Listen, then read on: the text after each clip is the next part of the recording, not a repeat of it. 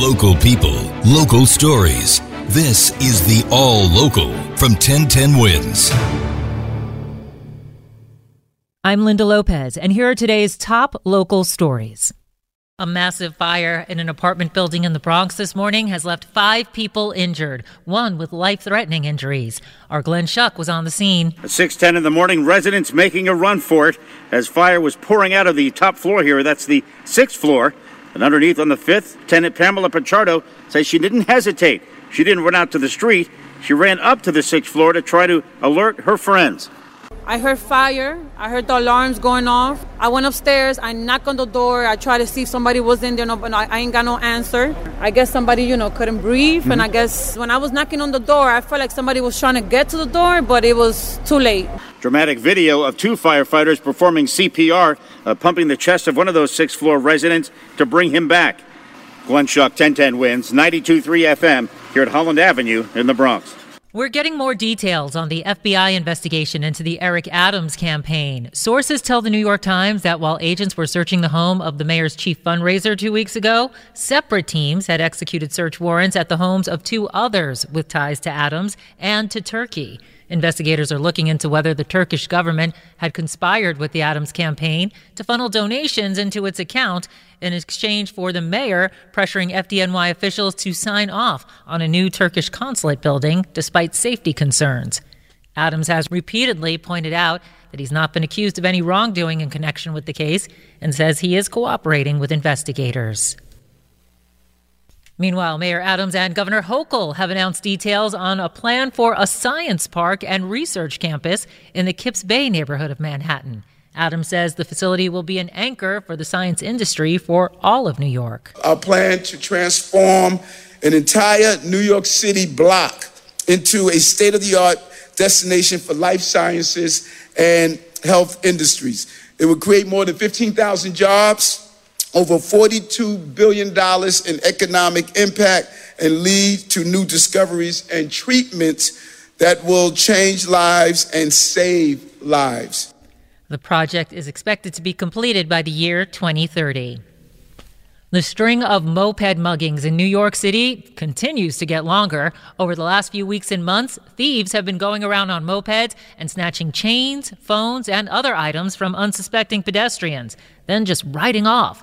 At least one person has been arrested in connection with two of these incidents, but other suspects are still on the loose. Anyone who knows anything about any of them is asked to call Crime Stoppers at 800 577 TIPS.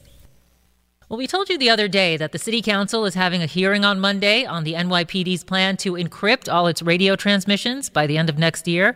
Now, State Senator Michael Gianaris is out with legislation that would require all police departments in the state, including the NYPD, to provide real time, unencrypted radio communications to credentialed members of the media. Supporters of the encrypted communications say they need to be kept private because criminals have used them to stay a step ahead of the police. But in announcing his proposed legislation, Gianaris said preserving access to law enforcement radio is critical for a free press and he promised his proposal would strike the proper balance between law enforcement needs and the rights and interests of New Yorkers. He spoke to 1010 Wins. We're building in a time lag um, into uh, what is available publicly so that uh, if there's something sensitive going on at a very particular moment, uh, the public wouldn't hear that for uh, a 10 minute window. Gianaris says there has been a long history of police chatter being available to the public and it's not been a great hindrance to what they do or how they do it. Teachers, advocates, and others are rallying outside City Hall today to call on Mayor Adams to reverse the proposed budget cuts that would limit funding for education and childcare, among many other programs in the city. Our Marla Diamond following the story. She joins us now live. Marla. And Linda, the chant we're hearing over and over again from this group is care, not cut, speaker after speaker, critical of the mayor's across the board 5% cuts to education, childcare, the city university system, libraries, housing, and the social services that millions of New Yorkers depend upon. They have uh, all said that they are skeptical of the mayor's claims about the total fiscal impact of asylum seeker support, and they point out that this will be the fifth round of budget cuts enacted by Mayor Adams. They say essential services have already been impacted from fire and emergency response to SNAP benefits and housing assistance. And they are asking the city council to use its powers to lessen these cuts. And in fact, the city council has expressed uh, a support uh, for that. The city council speaker, Adrienne Adams, releasing a statement yesterday pushing back on the mayor's claims that these budget woes come solely from the migrant situation. Adams is calling for the uh, full protection of vital services, saying the mayor is using expensive emergency contracts for uh, with, with for-profit companies for the care of migrants. Marla Diamond, 1010 wins on 92.3 FM, live in City Hall Park.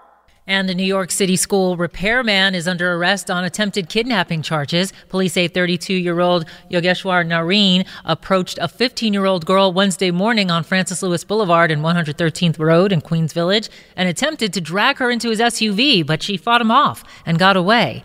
No comment yet from the city education department. Police say Nareen did jobs in several schools around the city, but did not work directly with students. The Brooklyn Botanic Garden will be flipping the switch later today on its illuminated winter trail. Now in its third year, Lightscape features tens of thousands of moving lights along a mile long walkway, turning the garden's landscapes, trees, and water features into a virtual winter wonderland. Garden President Adrian Benepe spoke to 1010 Wins. To me, the, the great joy of this thing is seeing the joy, particularly on kids' faces. The kids are like, oh, wow, oh my God, this is so great. I heard this one girl say today, this is the best day of my life. and we're seeing a lot of that because it's just great fun for the whole family. Lightscape runs from tonight through New Year's Day. The owners of a New Jersey jewelry store have decided to give it all away to their employees. Madeline and Harvey Ravinsky inherited Bernie Robbins jewelry from Madeline's father, who had opened the shop in the 1960s. But now they're getting ready to retire, and they say they have no children to leave it to. So they're having handing it over to their managers at no cost. Harvey says they're also having a retirement sale to get the new owners off to a good start. We are expecting and hoping that this sale will allow us to clear all of our debt so that when they take the business over, which will be the first quarter of next year, it'll be totally debt free. Harvey won't be the owner anymore, but he will still be involved with the store. He says the plan is to, for him to work with the new ownership as the company's CEO. Thanks for listening to the All Local from 1010 Wins. And for the latest news, traffic, and weather, tune to 1010 Wins, visit 1010wins.com, or download the Audacy app to take us wherever you go.